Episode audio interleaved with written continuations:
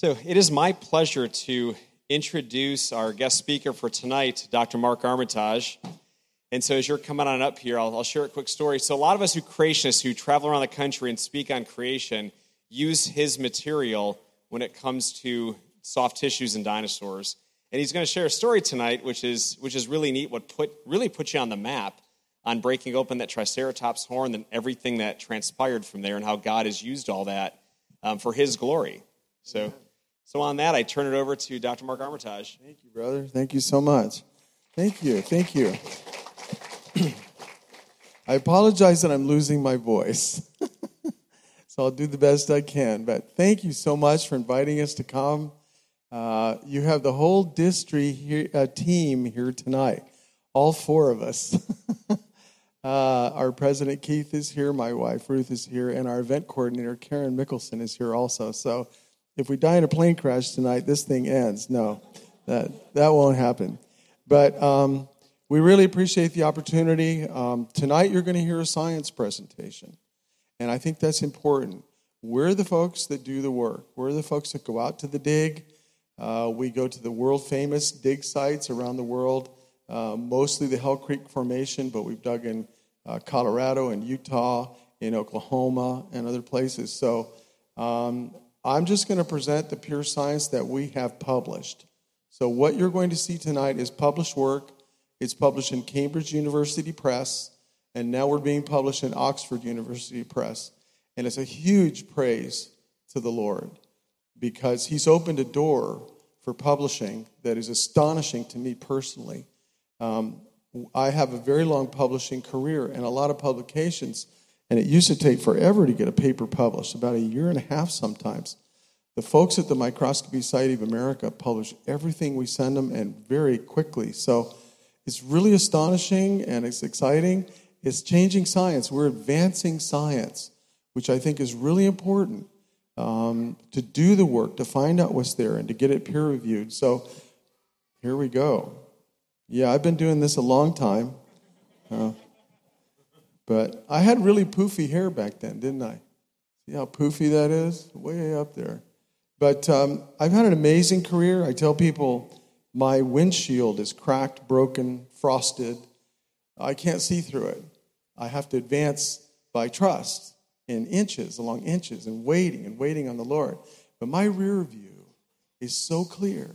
I can see every event that God orchestrated in my life to bring us here to this point where we are tonight. So it's, it's fascinating that the training that I had was a highly skilled set of training, and my goal is to pass that on. They're not doing a lot of this training anymore. And so it's, it's almost becoming a lost art. So we need volunteers, we need helpers. We're all volunteers, and we'll talk a little bit about that in a minute. But if you're interested in any way in pursuing this work, we really want to talk to you. Or if you can help drive our lab around the country, we bring a, uh, a complete laboratory in uh, with 20 microscopes, advanced microscopes. And that's what we did yesterday.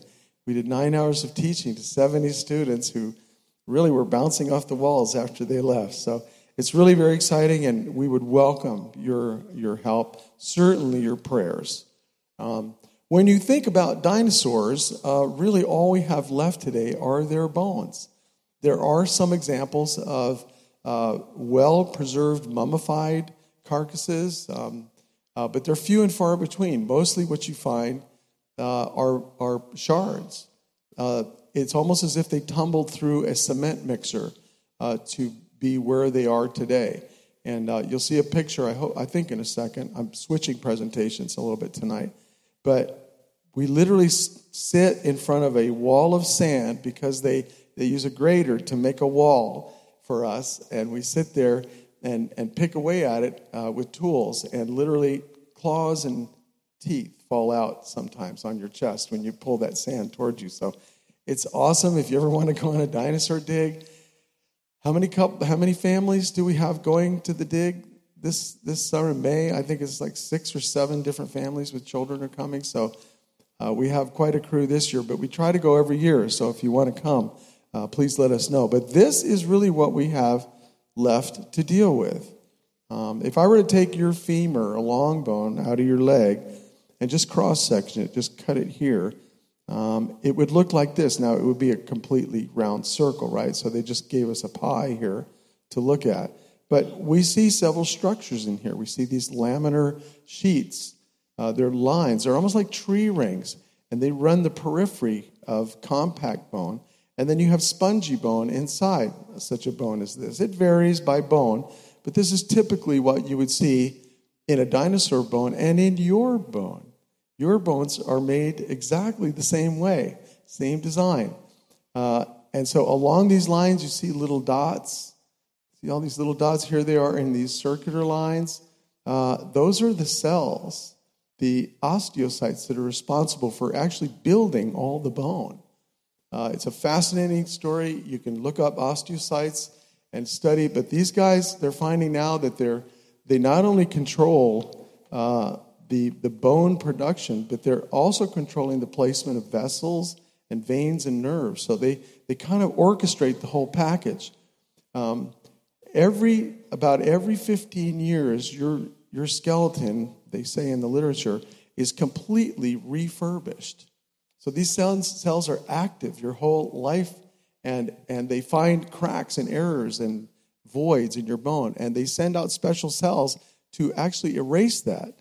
They erase that bone, and then other cells come in and rebuild it. But they find new canals to travel, and so uh, they direct the, the, the growth of vessels and veins and nerves, and that's the soft tissue that is still in the bones. It's still there. Most people are under the impression that dinosaur bones are rock.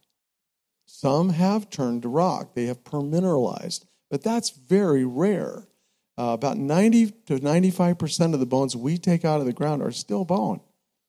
And we can dissolve them in vinegar. And so we use uh, a solution that's not unlike vinegar. We use the same protocol that hospitals use.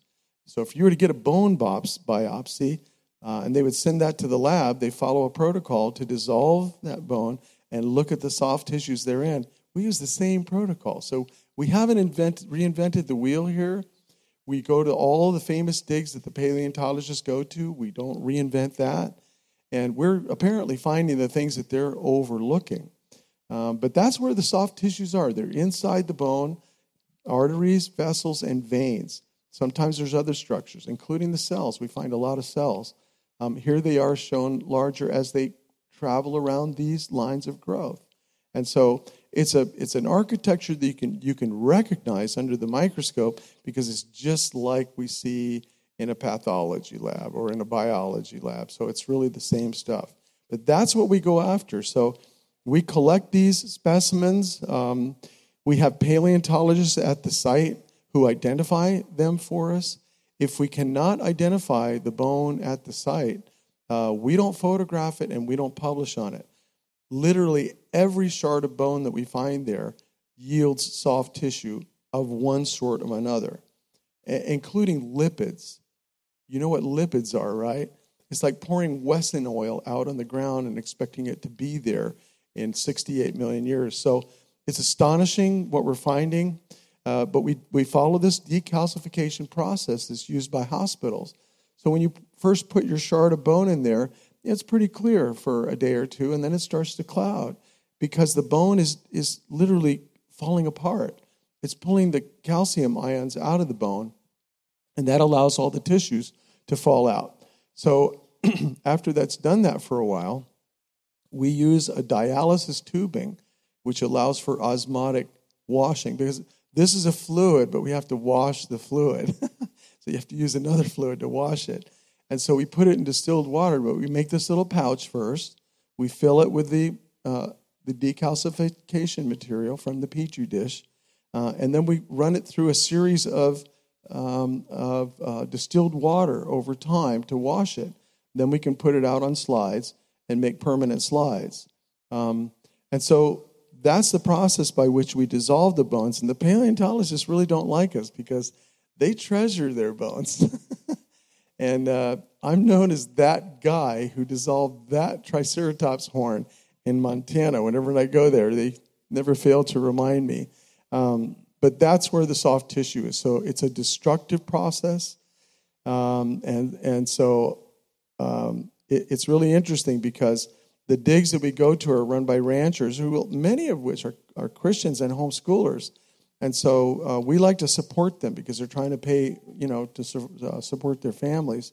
So we we do haggling over bones and money, and it's it's really fun though. And uh, the Lord always provides us with amazing specimens every time we go. Um, we find something amazing. He just always shows up every time we come to a talk, every time we do a lab. The Lord shows up. So it's just so cool to watch Him work. We also do scanning electron microscopy. And so that involves uh, dry, drying specimens way out, coating them with metal, and putting them in an electron microscope. And you'll see pictures uh, that we've used these microscopes for, for cells and things like that. But uh, in 2012, uh, I was employed at California State University in Northridge.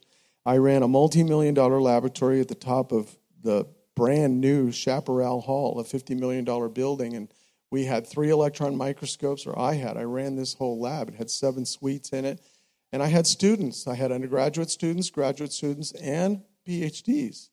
They were my worst students, incidentally. It was always the undergraduates and graduates who did better because the PhDs seemed to know so much I couldn't teach them. But anyway, uh, when I was in that lab, I got an invitation to go to a dig, and I took it because my career has been in soft tissue processing.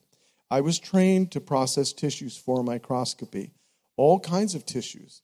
Uh, if a professor would come in and, and, and, uh, and they had a vial of tissue, I would process that for their research.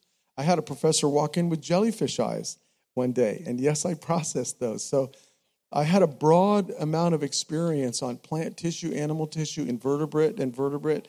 And so when I started reading about what they were finding in Montana, I thought, this is not, that's impossible. I was trained to, to process on ice. I had buckets of ice on my, uh, on my lab bench, and all my reagents had to be ice cold. So the tissue had to be cold, the reagents had to be cold. Why? Because membranes break down, structures break down, and we, we could see that. We could see the effects of not in other words, taking animal tissue and not processing it right away, right away, waiting a few days, affected membranes. So we were taught that things had to be rapidly and quickly processed uh, at freezing in order to preserve the structure. So when I started seeing the pictures of what was published, and then I started looking into the literature, uh, many people don't realize that dinosaur soft tissue has been in the literature since the 60s. Uh, you've heard of Mary Schweitzer, I guess, right? Some of you. She was a, is a professor at uh, North Carolina State University, and she started working uh, in Montana uh, at the Museum of the Rockies and, and started going out, and they were collecting bones, and one of them got broken. She took shards back and uh, did this protocol in EDTA and was shocked. They repeated the experiment 20 or some times, you know, to really verify what they were finding.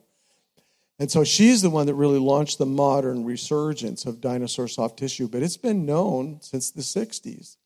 This was our first paper published in 2013. It was a 48 inch long Triceratops horn that we collected in Montana. It was jammed into the dirt, point down, and uh, it was at a 45 degree angle. So, undoubtedly, rainwater, percolating water through the soil, uh, traveled through the vascular system. And so, all the blood vessels, all the sorry, all the vessel canals were permineralized. All the vessel canals, so the bone canals, if you remember this picture, these bone canals, which look like this, okay, um, they had all the soft tissue in them. And so, uh, but they were permineralized. So the, the canals were hardened rock, and you're going to see that but they had cells on the outside of them and they had clots inside of them. We'll get to that in a second. But the point of this paper was that we found soft sheets of bone. A bone is made by these cells first as a collagen carpet. They make a carpet and they lay down on that carpet and then they cement themselves in with bone mineral. So they're literally living in the bone in little caves, but they have these little tentacles that reach out and touch each other, these filopodia. And so all the cells are touching each other with these little filopodia, these thread feet, because they're measuring compression in your bone in real time and correcting those defects that we talked about. So they make this fibrillar collagen sheet. They, they bring in the bone mineral, they cement themselves in, and that's how the bone is built up. But before it gets that mineral in placement, it's stretchy. And so I want to show you a film of what we pulled out of this horn. Uh, if you'd seen the movie um, Is Genesis History, you might remember this film. But um, I shot this film in my lab in Southern California in 2012, and I was astonished because this had cells in it. Um, and I, so I was able to thin section this, cut a very thin section of it, and it, it showed the cells, and that made the cover of American Laboratory. But look at how stretchy that is. It's like a piece of taffy, and that's straight out of the bone. I didn't process that at all. Um, and so it made the cover of American Laboratory, and that, that really uh, uh, boosted my profile in the department. They were very excited, but they didn't understand it. they didn't understand that it, it shows that it's young because I cut this with a steel knife. I cut this on a cryostat, which is a frozen section machine, with a steel knife. And so they, they congratulated me. Good job, Mark. That's what we want you to do in the department. And then we published the paper. And two weeks after I published the paper, they handed me my walking papers. So um, they finally understood the implications, and then they realized they couldn't abide it. They couldn't have me in the department. Uh, so we did. We did seek relief from the court. Um, it was a three-year-long case. They paid out over two million dollars. Uh, most of that to the lawyers, of course, and most of it to their lawyers because they were defending it for a long time. But the Lord gave us a victory, and we were able to launch from that and and uh, launch the work. But this was the first paper published. Uh, it was based on this horn that was found in Montana. Um, the, the photo was a little disarming because it was at a 40 degree, 45 degree angle into the soil. But here's the part where all the water was percolating down the horn. So all the vessels in the center of the horn permineralized and turned to rock, but everything else was still bone. So we were able to dissolve everything. Let me put it this way picture a slab, a concrete slab with plumbing in it we were able to erase the slab and expose the plumbing. And so, because that had all uh, hardened into stone. But let's go through a few of the things that we discovered in this horn, which was severed away, sitting in the ground for how long, class? I mean, that's the question we're trying to answer, aren't we? how long has it been there? And uh, so I was shocked. In fact, we did a DNA blast analysis and found the DNA of 40 different organisms in this horn. Um, so and you're going to see other things that we found in here that are even more astonishing. So it's amazing that any of these things are still here with all the microorganisms that are in the ground that are designed to deconstruct this stuff, to recycle it, and yet we see this kind of preservation. So remember those circles I showed you with the hole in the center? Well, this is one of them. You can see the lines of growth around here. It's called an osteon or a Haversian system. And here's the canal. But look at all these little round microstructures in there. What are those? Well, they're reminiscent of blood cells, aren't they? They're not blood cells. No one has ever published finding blood cells. So that's kind of a thing that people need to correct. But these are definitely clotted. And that's one of the things we found initially, and we found it over and over and over and over. We're going to talk about clots, they're very important. All I simply did was grab a piece of bone. I think this one was, yeah, this was a piece of horn. And all I did was fracture it. I just mechanically fractured it. And then what you have to do for electron microscopy, scanning electron microscopy, is you have to coat it with metal because it's an electrical circuit in the electron microscope. And if you don't close the circuit with metal, you get all this charging. The electrons don't know where to go, so your, your image is cloudy. Um, but here you see another fractured piece you see the bone canal, there it is with the lines around it. And there's a vessel, a soft vessel sticking out where I just fractured it in half. And you can see that part of it tore away when I ripped it apart like that. So this stuff is, we, we called it selective permineralization because some of the horn was permineralized, but a lot of it was still bone and all these tissues were still intact in it. Yeah? That's pretty interesting, isn't it? Here's the, the pipes in the concrete that I told you about. So all the bone has been erased by decalcification. This is after decalcification, and these are all hardened rock. But you can see little dots on the surface here. Uh, I'll show you better pictures in a second. But you begin to see them here, and those are all the cells. The cells that are on the outside of the vessel. They were still soft, and we were able to liberate them from this bone. Uh, but many of the canals were permineralized, so we called it selective permineralization. Here are some of the cells that were uh, exposed when we took that concrete away, that bone mineral. So by decal, we just stripped away the, the bone mineral, and here's these cells lying underneath. Um, they come in different shapes. These are called oblate, these are called stellate. There are some that are almost triangular in their shape. And so we found all varieties of these. What's really amazing is that they look almost identical to your bone cells particularly in size. They're almost the exact same size as your bone cells. Yet we can have a behemoth, you know, with a 90 foot long body, and but yet their cells are the same size as ours are. So we got better at this, better at finding cells. Again, this was after decalcification, and better at re, um, uh, liberating them. Uh, I mentioned this cover, um, and I showed you that video of the stretching, but it was full of cells. And, and that's a really important aspect.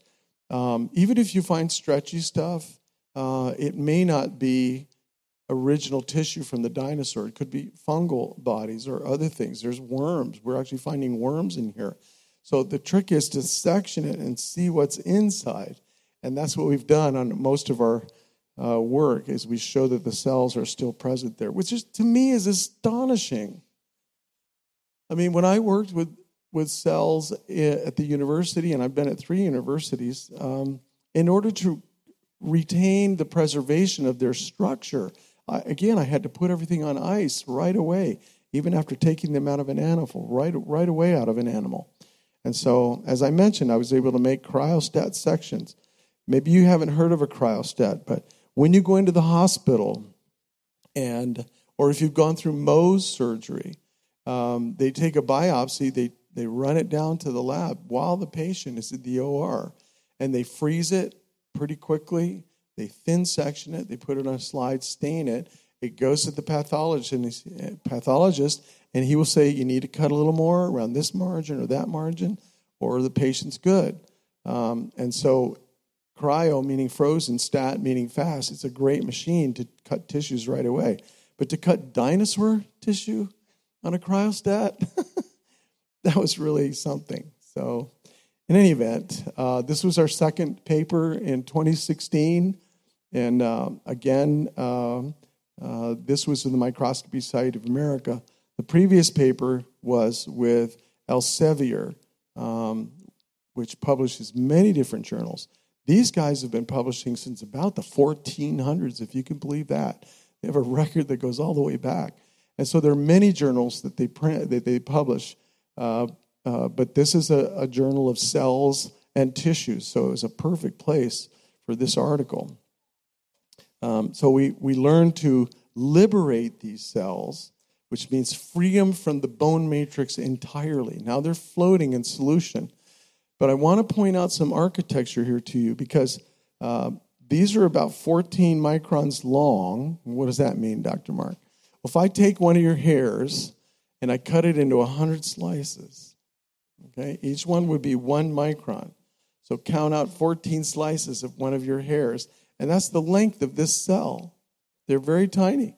But all these little thread feet that I told you about, see them all still, in, still intact. They're 200 nanometers wide. What is that? Take one of those hair slices, one of the 100, divide that into a thousand count 200 of those. That's the width of that little structure. How can this be there? This should be powder if it's that old. I call these impossible pictures. And so we were invited to present at the Microscopy Society of America meeting. We took our cell information with us and we presented there.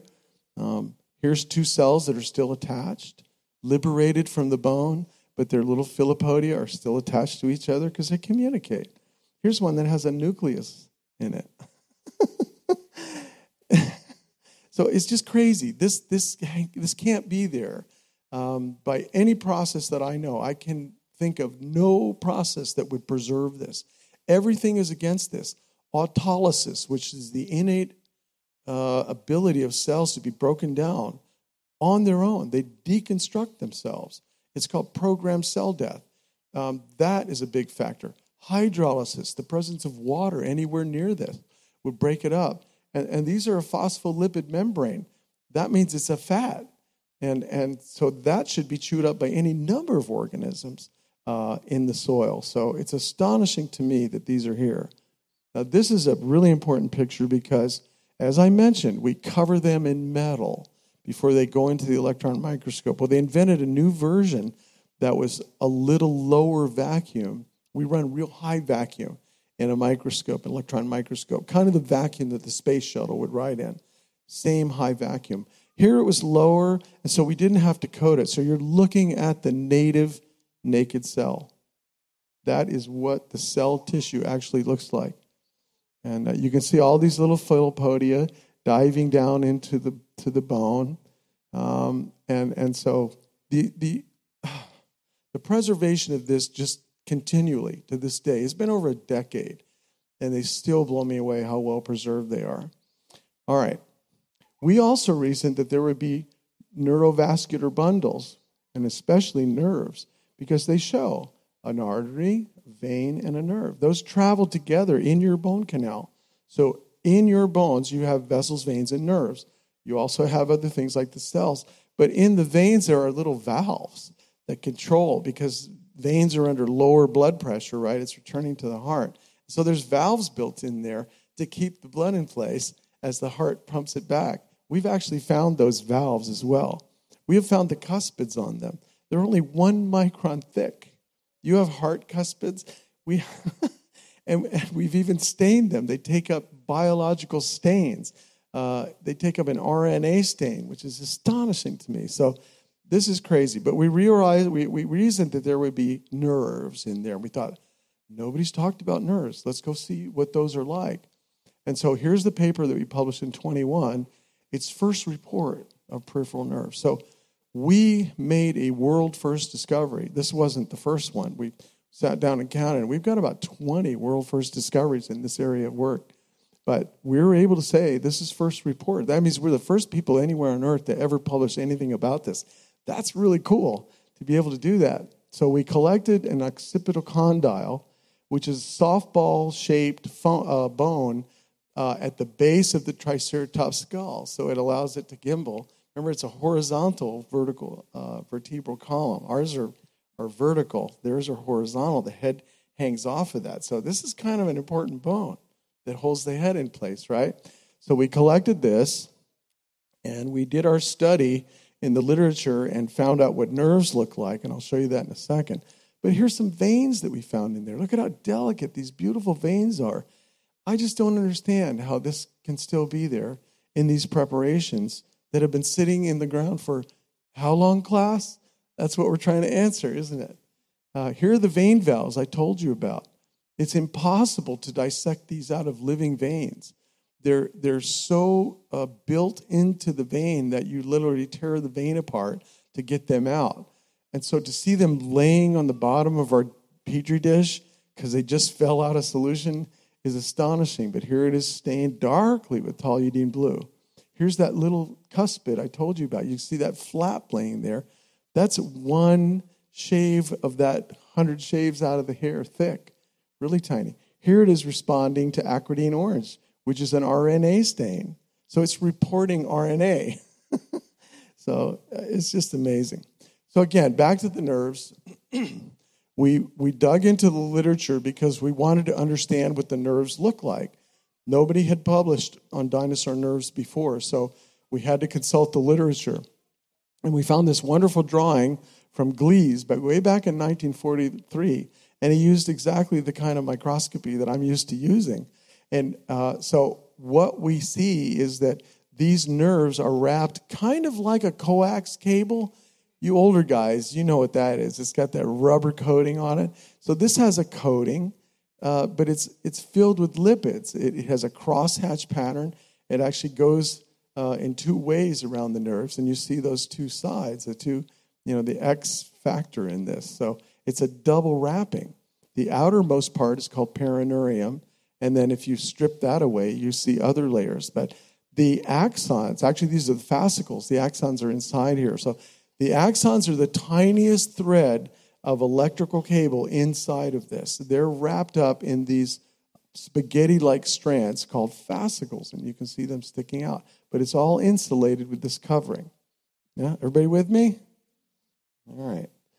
So, um, scientists that uh, study dinosaurs claim that they are uh, the antecedents to avians or birds. So, you know, when you're eating turkey, you're having a dinosaur, yeah? But that's their program. And so we decide, okay, we're going to study avian sciatic nerve. So here's a, a chicken sciatic nerve. It, it's sitting in a stain right now, and it's starting to be stained. You can see some really black, blackening and oxidizing of some of these. That's the arterial system that is attached to the outside of the nerve. It stains very blackly right away. Um, but the epineurium and perineurium are full of lipids. They don't stain so fast. It takes them a long time to be affected by the osmium. You can see the, the fascicles inside here are already turning brown, and they're going to turn black in a second when you see. And these pictures were separated by only about five minutes. So that's a cross section of the nerve. You can see the outer coning, the layer of insulation, and this is the electrical stuff going into the board. Yeah. So if we strip away that outer layer, now you expose the perineurium. So when you look at these under a microscope, one layer is crosshatched one way, and the outer layer is crosshatched another way. But you can see all this with this special microscope. Look at the fascicles. Look at how dark they've gotten. Uh, and so these get really dark. If we strip this away, this layer of coating, now you have just the fascicles. And note that they're pleated. They have a pleated orientation. And that's significant because that has an optical effect on the nerve. When you look at it under the microscope, you see these W's running down the nerve. They're called bands of Fontana. I had brainstem surgery in 2019, and I showed all these pictures to my uh, brain surgeon, and he said, Yeah, you have found nerves after we found them. So here is a chicken nerve. This is from the bone. So this is a very tiny nerve filament that we extracted from the bone after decalcification, right? We melted it, dissolved it, and I cut a thin layer off of it. But you can see the edges of the, the outer coating. See that bright edge there and that bright edge there? Remember, I cut off the top of this. So that's the coating. But look at the crosshatch of the epineurium and perineurium. You can see it clearly along the nerve. Here's Triceratops. So when we found this, um, I had made about 100 slides of this condyle. This prompted me to go back through all of those slides, and I found nerve fragments on all of them. Now that I could recognize them, I can go back, and they're, they're abundant, they're prevalent. And so we published this. Here's another picture of a nerve from the Triceratops condyle. You can see the crosshatch in it. And here are here's a fascicle. And so that's one of these spaghetti noodles that I showed you, right? But look at all the W's in there. That's this pleating as the axons actually travel down the middle of the fascicle. So we have confirmation after confirmation after confirmation that this is nerve tissue. And they're beautiful. The kids got to see these yesterday, right? You guys remember that from yesterday? Pretty cool, wasn't it? And you found them pretty fast, didn't you? We actually melted some bones. We made we pipetted that out on slides. They took them back to their microscopes. Found one. Found one. It's so much fun. We also found the wrapping. So here's the epineurium perineurium that just fell away from those spaghetti noodles. So they separated, and you can see this crosshatch pattern here, this winding that goes around these. So again, confirmation after confirmation. I do a lot of thin sectioning. So I thin sectioned a nerve, one of the dinosaur nerves, to see this internal structure. And you see these lines here, right? That's the wrapping lines, right? That wraps this uh, uh, insulator around the nerve. And here now we've sliced through that, and you can see these lines. So those are the wrappings uh, markations of how they wrap. So as it wraps, it's got these lines in it. And, and you see all this white, that's all lipids. So these are full of fat, full of lipids for insulation. Uh, the next slice exposed a fascicle. Remember the fascicle I just showed you? This one? Yeah. So here's one inside the nerve now with the outer lipid coating. So that's a great picture. And you can see the bonds, bands of Fontana, and down here there's one band left because I kept cutting. So we were very proud of this work. We submitted it, uh, and it was published quickly, and they gave us the journal cover. That's science saying you did a good job here. Uh, and we're really proud of that. So we've got several covers now, which is really exciting. Um, now, we had a challenge from a forensic scientist, because this is all forensics when you think about it. This is the study of dead bodies rotting in the ground. And that's what they do. They build body farms and they put bodies out there in the ground, on the ground, and they watch them decompose. Um, and so we are really glad to be getting the attention of the forensic scientists. But one of them said, nah, you're just, you're just finding cellulose. These are plant fibers, these are just cellulose fibers. Challenge accepted. So we did a complete study of cellulose fibers, and they're markedly different because they do not show this crosshatch pattern that is highly diagnostic and characteristic of nerves. So we also examined nylon, cotton. Uh, we're looking at other fibers, and they really don't resemble them at all. They stand alone uh, as a diagnostic feature. So that's pretty exciting. We make thin sections of these bones. We, we cut sections out of the bone that are about half the width of one of your hairs. So really, really thin, about 50, 40 microns. And we mount those on a slide. And then we can examine the bone under the microscope. And this is one such picture. Uh, this was published in 2020. And we invented a special type of microscopy. We actually started a new branch of microscopy uh, to do this examination. Uh, but we claim we're revealing encapsulation of blood clots. Um, we believe we found blood clots in most of the specimens uh, that we've examined. Nobody's talking about blood clots. Uh, in fact, uh, well, I'll, I'll, I'll explain something else in a minute, but this is that thin section of bone, pardon me, and you can see the bone is kind of brown, but you can you can make out the lines. You see the lines of the Haversian canals. You can see the lines of growth throughout the bone, but it's kind of brown uh, because it's they call it advanced glycation end products. The sugar sugars in tissues tend to caramelize over time, much like you would put a toast, a piece of bread in a toaster and toast it. You do that fast; it turns brown fast, right? Here it's been in the how long in the ground class? Isn't that the question we're trying to answer? It's been in the ground a long time, obviously. I mean, anything over 500 years to have this preservation to me is astonishing. Thank you, brother. Thank you. He takes such good care of me. Our president, Keith. Ah, my wife takes such good care of me. So we can see the bone, it's all brown, yeah. But what's all this black stuff? See all the black stuff, and it's, it's associated with the canals. Some of it, a lot of it's inside the canals. And so when we look at the literature, they call it infill. They say that's washed in from the outside. But these bone canals are so tiny, you need a microscope to see them. You can make out some of them, particularly on the horn, but generally these are microscopic. So the amount of pressure that it would take to push infill or sand from the, from the dirt through and into the middle of the bone would be enormous. It would fracture the bone, in my estimation. So I never bought the infill argument. I always thought, well, maybe this has something to do with blood. Now I'm at the point where I stand and say, that's a blood clot. But I have to prove it to you now, don't I? So if we magnify, let's say we magnify one of these Haversian canals, one of these blood canals, and we look at the clots, you can see how full and thick they are. Some of them don't even have openings in the center, they're so full. And, and uh, you can see other structure. You can see lines in here, you can see lines around the Haversian canal. You can see all these dots. What are all those dots, folks? Those are the cells. They're still there, right?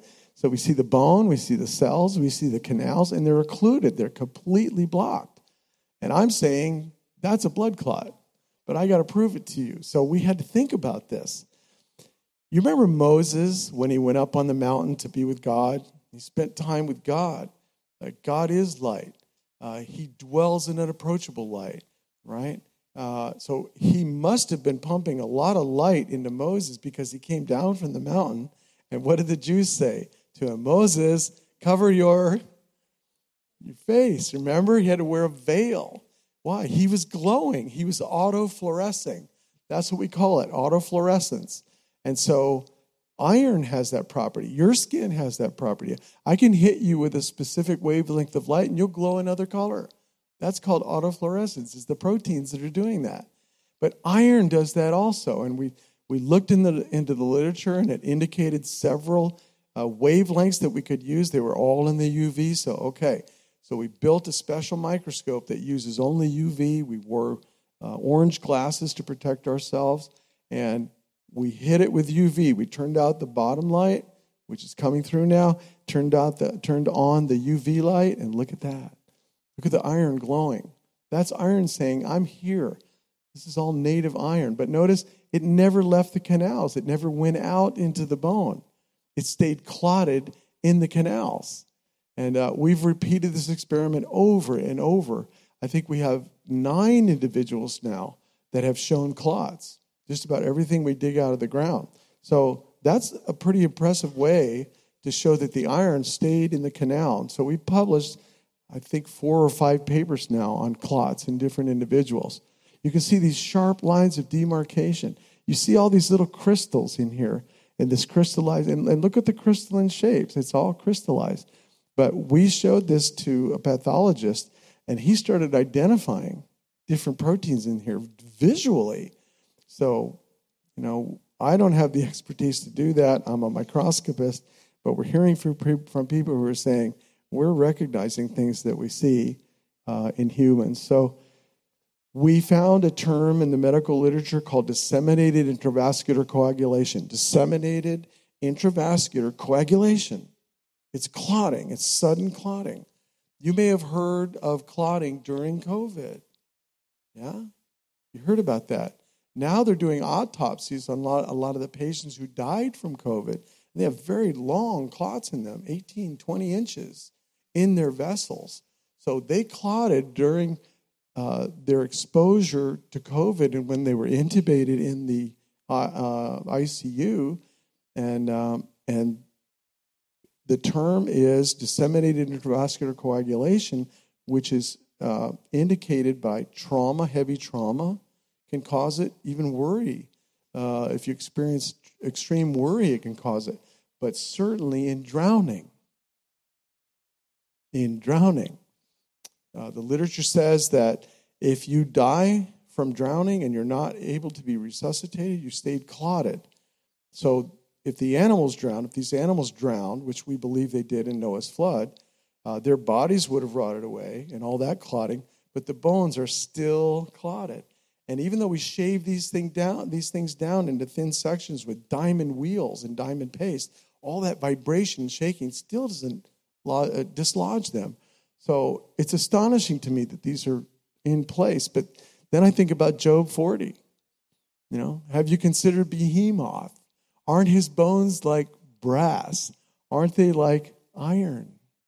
And they are. God bragged the truth about their bones long before anybody found out there were clots in them. So it's, to, to us, it's an indication of the method of death it shows that they clearly died by drowning. Now, this little picture shows the difference between a steel pin, which is in the microscope, and the iron clot. It's denser than the steel pin is. Um, that's just another confirmation of the metal that's there. Well, let's go really deep. Let's forget about the Cretaceous. That's 68 million years old, according to their time frame. Let's go into 300, 290 million years old. Now, now think about these numbers that we throw around 68 million years. If you could live a thousand years, first of all, would you? Not here, certainly, right? Maybe on the moon. but let's say the Lord comes to you and he says, You're going to live a thousand years. I'll be with you. I'll protect you. I'll take care of you. I know it's going to be hard. You can do it. The end of the thousand years come, and you're like, Yes, we're done. And God says, Not so fast. Let's do it again. In fact, let's do it another 68,000 times. That's the number we're talking about. If you had to live a thousand year lifetime, you had to do that 68,000 times in a row. It's monstrous, these ages. This guy is in 290 million years old. This was in Oklahoma. It's called the Permian Basin. And this was right on the surface. There's a femur from Dimetrodon. We have it on the table. So we processed uh, the middle of this bone, and we have the two ends over there on the table. And uh, so this was published in 22. And there is a Haversian canal. You can see the rings around it. Here's a clot. But notice the depth. The red arrow is pointing to the depth. Now remember, these are only 40 microns thin, but you can see the depth here as this is going down the canal. And you can see all the cells. How can the cells still be there if this is that old? We think this was all one event, one event. And you're going to see some pictures of nerves from this era that have better preservation than the ones I just showed you, which are supposedly most young, uh, even younger. So there it is, just with the UV, uh, all the bone surface and everything really goes away. You can tell the iron did not leak out into the bone, and and so there's this preservation mechanism that has been suggested by the evolutionists, and it's called iron preservation. Have you heard of that? The iron preserves the tissue. But if the iron is still in the, in the canal, what's preserving all the tissue out here in the bone? You see, it wasn't available to do that work. And so I think we have a really good answer uh, for the iron preservation theory. Now, people say to me, what's preserving it? As a soft tissue processing expert who has publications galore in this area, I have no idea other than God because he bragged about him. So he knew about him already. Uh, this is another beautiful um, canal. It's an oval canal. I think this is in rib. And here's the clot in bright field when you hit it with light from above. and look at the polishing marks in the metal. It's a malleable metal. So, again, another confirmation. This was also in 2022. We went to find Nanotyrannus lancensis. Uh, it bears the term Tyrannus, so you think of Tyrannosaurus rex, right? And so there's two hot schools of thought on this guy. It's a very controversial dinosaur, and we knew that the dig had it. That's why we went after it, because we thought we'll tie our kite to that controversy and maybe gain some converts. So we collected a, a lot of specimens, and uh, we did ultraviolet autofluorescence again, and you can see the blood clots. So this was just, this was, I think, at the end of last year. November. So uh, here are some of the bones that we collected. This is the radius, it's a limb bone. Here's a beautiful canal. Here it is with the iron in it. So the, the iron shows up in the clots over and over. Here's a digit, a little phalanx, a, dig, uh, a manus digit, and it had uh, iron in it.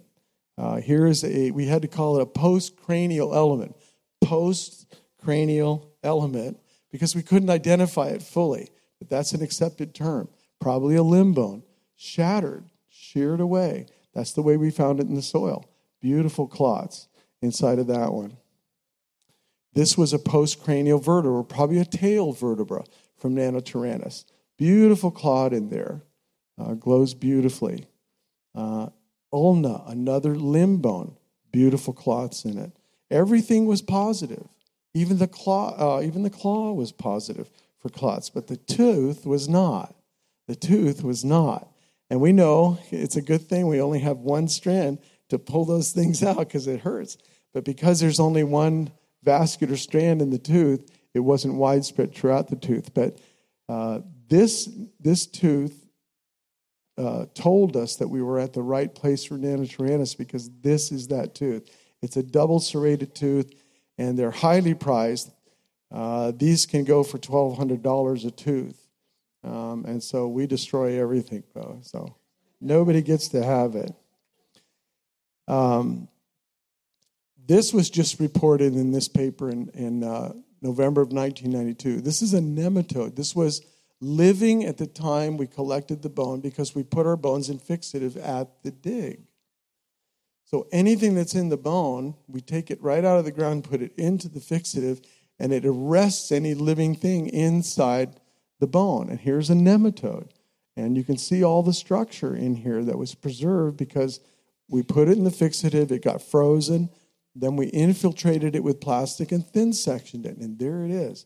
Now, I don't know if you remember this picture that I showed you a second ago, way back here, a long second ago. Here it is. Remember that picture, right? Well, what I didn't do at the beginning was count the nematodes. One, two, three, four. You didn't see them, did you? Five, six, seven, eight, nine, I don't know, 10, 11, 12, 13, 14, 15, 16, 17, 18.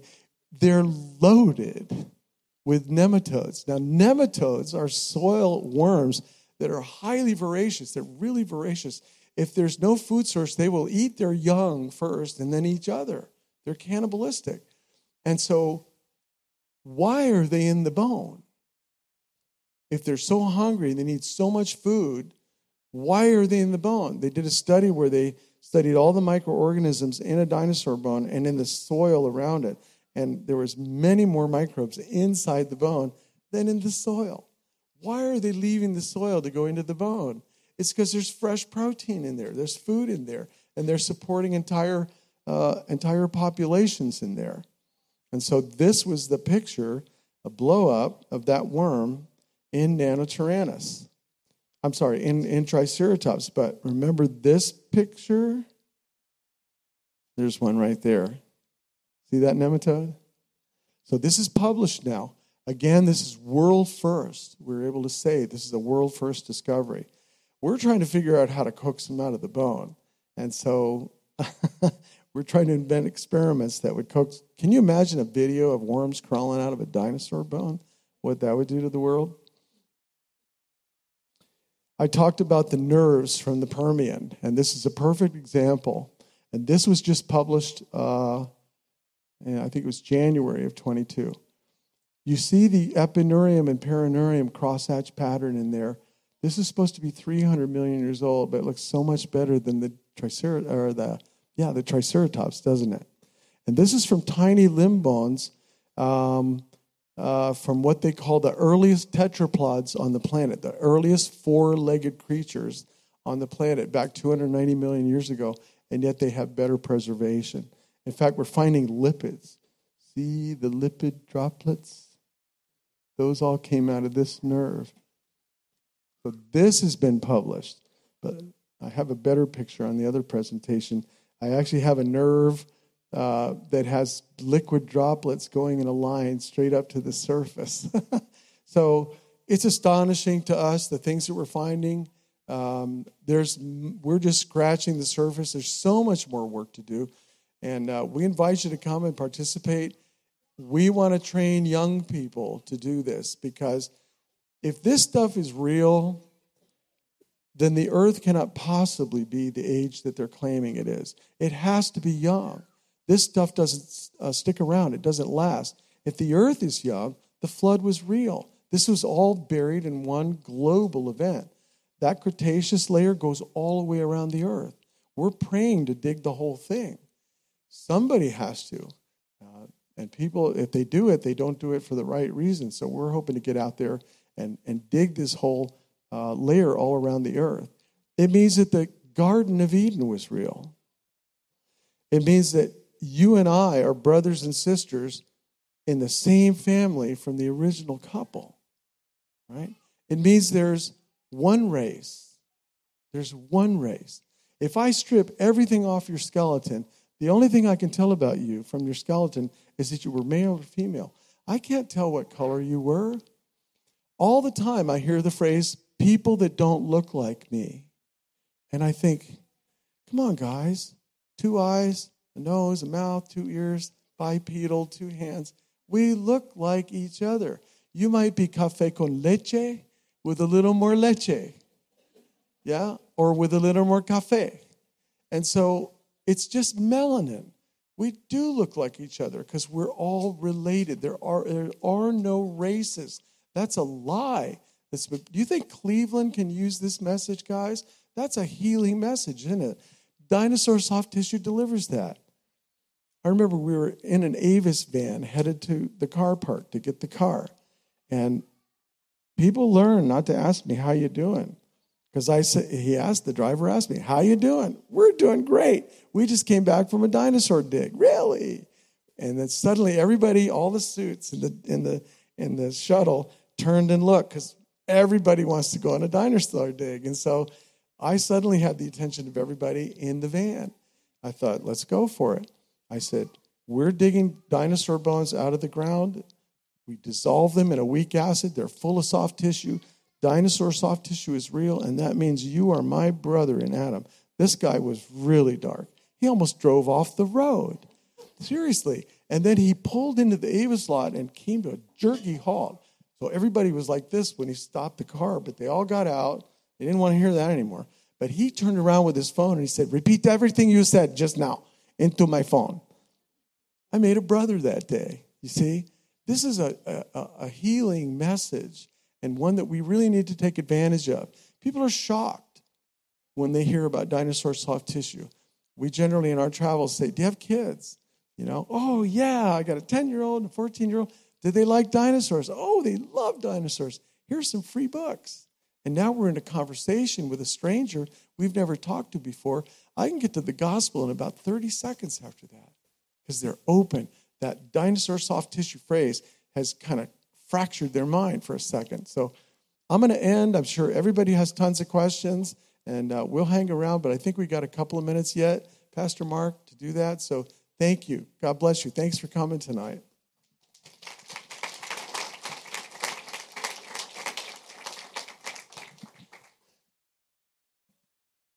You want to take questions? Yeah, be happy to. Okay. All right, who's got a question?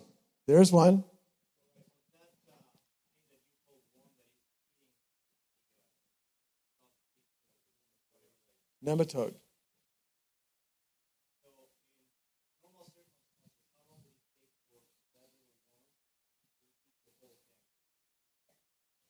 Well, the carcass was buried with the bones in them, so the carcass had to be eaten first. And so, I don't know, uh, you look at the forensic literature, and bodies can decompose or be, be deconstructed pretty quickly. A month or two, a lot of the soft tissue is already uh, taken away, maybe six months to a year tops for the outer body. Uh, they probably would have crawled into the bones from the canals uh, from that point. So, but it's there's been enough food in there since they were buried to sustain them to this moment. Uh, so, how old are they, class? That's what we're trying to figure out. But I tell people 10,000 years. Uh, 6,000 years can be a, a trigger point for some folks. They'll turn off right away.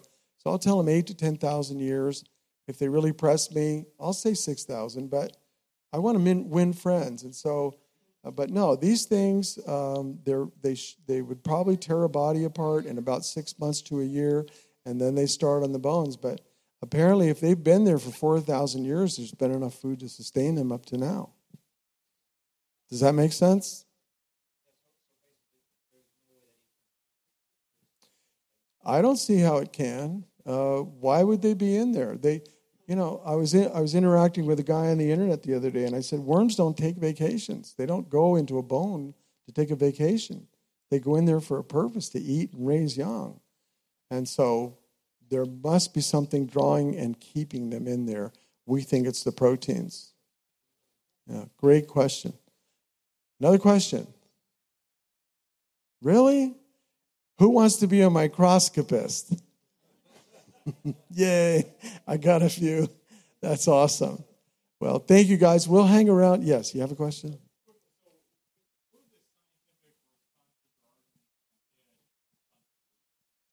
They congratulate us, interestingly, because we don't make it adversarial.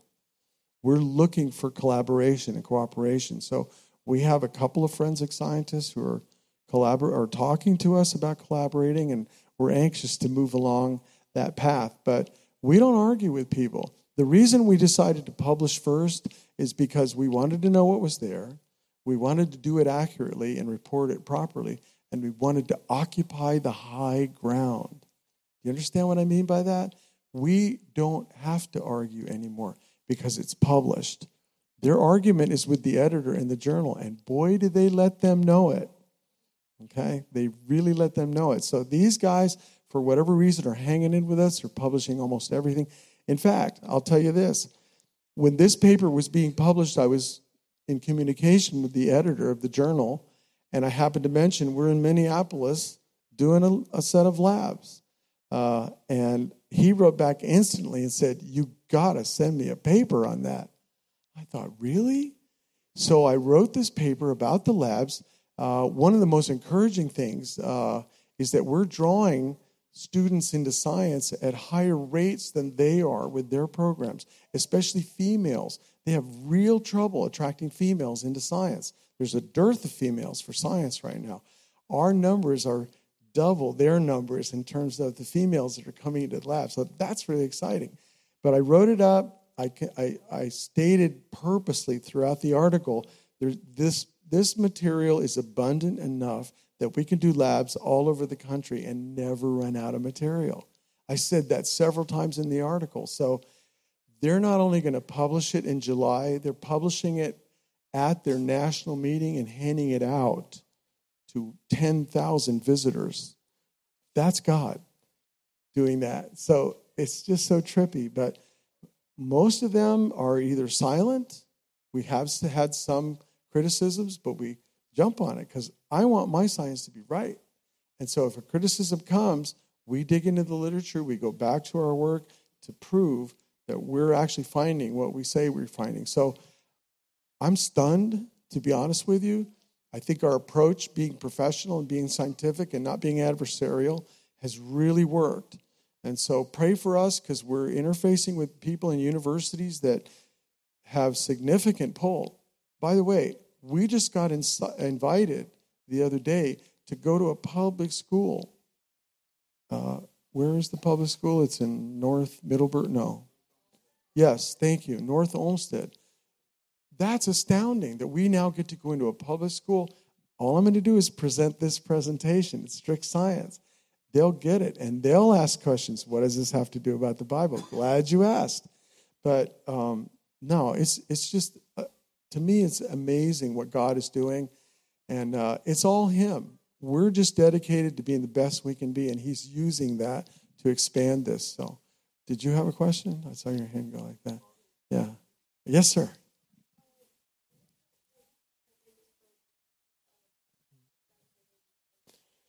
The biggest dinosaur uh, single bone that we found is an entire Triceratops skull.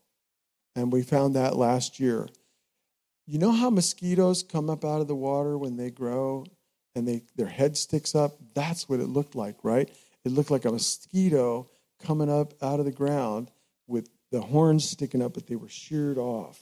So they tell us that maybe the whole skeleton is under there. We're not sure yet. Also, last year, Ruth found an Edmontosaurus, which is the duck billed dinosaur. It's 17 feet long. They've uncovered a lot of it now. We're going back this year to dig it. We have a piece of that vertebra over here on the table, just one little piece of it, and it's really heavy. You should pick that one up. So I would say the Triceratops skull is the biggest contiguous bone that we found in Montana at the Hell Creek. Yeah. Excellent question. Yes. Right now, our dig is scheduled for the week of May the 14th in Glendive, Montana. Uh, you would need to, to uh, I would recommend that you go to the, to the dig site website.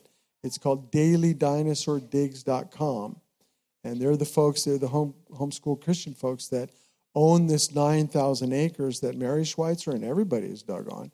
And so uh, there are forms that you can download that you have to fill out, liability forms, and then you pay the dig operator a certain amount every day.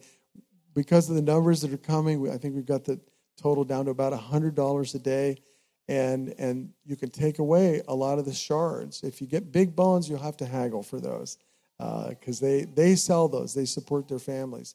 But come to Glendive on May the 14th, uh, read their list of things to bring off of their website. Uh, and uh, there's a La Quinta there. There's a Holiday Inn there, maybe one other. And uh, but you'll have our text number. Text us. The dig is right near where the hotels are. And uh, but if you can't come this year, stay in touch with us because we try to go every year. So far, we've been going every year. So if you want to come on a dig, we'd love to have you. Yes.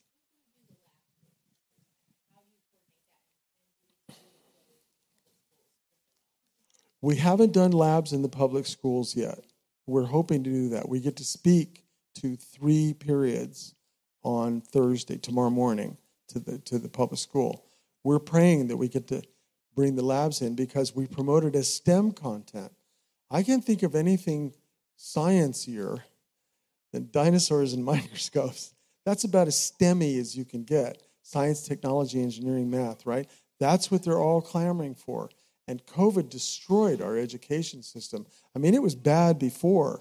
I have a doctorate in education, and I was in, in well, I won't tell you my school, but I was embarrassed uh, at the, the little uh, scholarship that was offered in my program.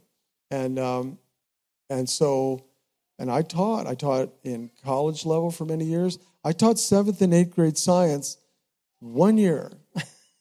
That's all I could handle. I have deep respect for teachers who've taught for 20, 30 years at the middle school level. Wow, that was hard um, and very political. But um, now we, we want to take this to the, to the secular schools. We want to do labs there. Um, and hopefully the Lord is leading us along that path. So please pray. Please pray that we can take labs actually into the schools. That would be really cool. Great question. Yes.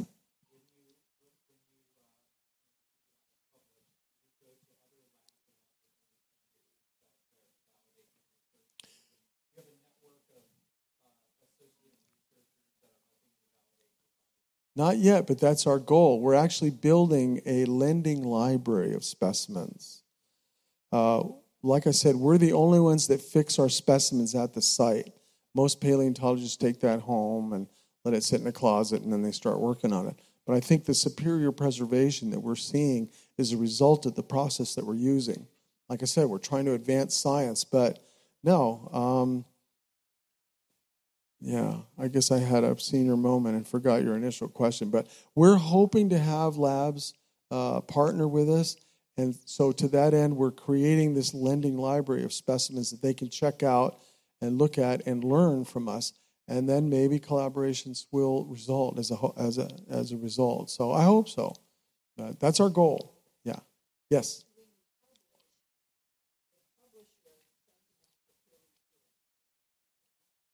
Yes, they go out. Mary Schweitzer reviews our work. And I'm glad she does because I don't want to be wrong. If I'm wrong, I want to know it right away so I can be corrected, correct myself. But so far, papers have been published referencing our work, and they kind of dance around the clots. They kind of dance around the nerves, and they haven't mounted a really strong critique against it yet, which is fine. I welcome that because, again, we want our science to be really sound. So hopefully the Lord will allow us to do this and build these, but it's difficult. The first time I spoke at the Microscopy Society of America meeting, I presented cells, just cells. And a, a, a woman researcher from Spain was sitting, uh, she was from a university in Spain, sitting on the front row. And when I said thank you and put the microphone down, she jumped up and came up to me and said, I have to work with you. Your cells look alive. We have to try to culture these. And I'm like, great, here's my card. She started to pull out hers, and then somebody walked up and said, He's a creationist. She took her card back and walked away. So that's, that's disappointing because look how excited she was just looking at the work, just seeing the visual pictures. So we pray for that. We, we pray for collaboration and that people uh, will bury their biases and, and just find out what this really is. Yeah. Yes, sir.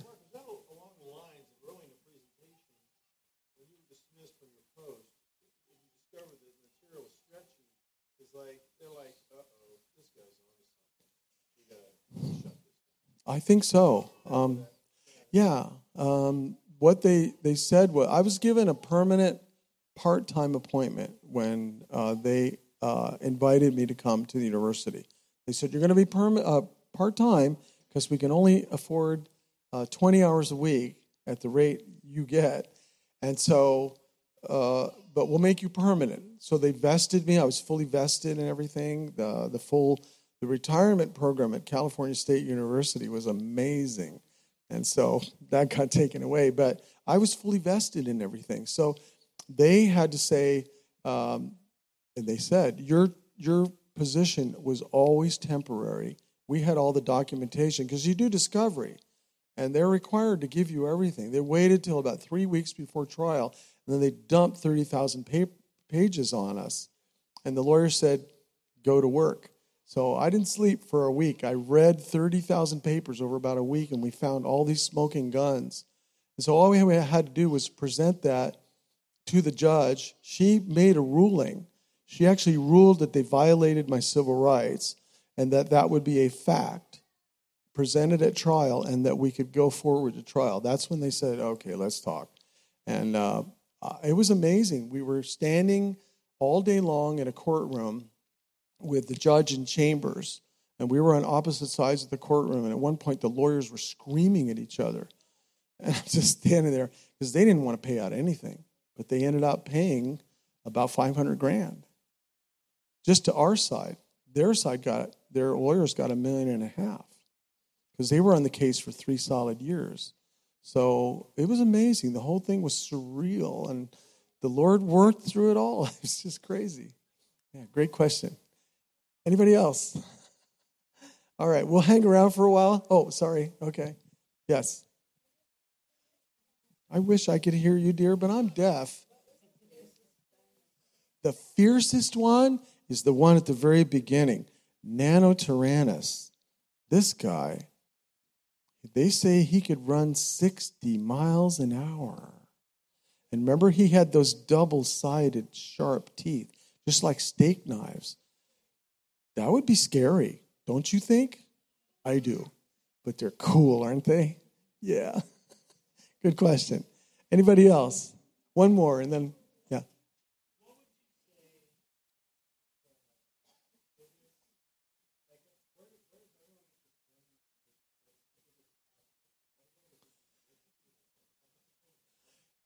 I carry around a textbook from 1950, a Ge- Principles of Geology textbook from 1950.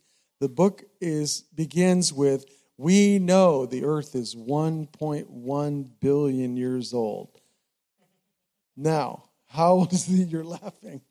They call it 6.5 billion years of age now. So it's aged 6 billion years in 50 years. Why? It's because the more they see design and the long the length it would take to produce that design, they have to stretch out the time to make it fit in. There's no other reason to introduce time. In fact, if we had time, I would talk about radiometric dating, which is full of flaws. I'll tell one little story. We sent a lot of bones in, or did at one time, in for radiometric dating. Before you can send in a bone, you have to download forms from their website, or they will not accept your bone or your rock. The first question on the form is guess what, class? How old is the bone? I'm sending you a bone to find out how old it is, and you're asking me how old it is? What layer was it from? What other fossils are associated with it? Yeah. Why? They don't get a date. You can't put a bone in a machine and hit a button and get a date. You get a range of dates because radiometric dating is based on some big assumptions. We don't have time, and I'd bore you. But they they have to have you give them the date you expect, and then they confirm, yeah, that's the date we have. They wouldn't date the bone if I did that. Thank you.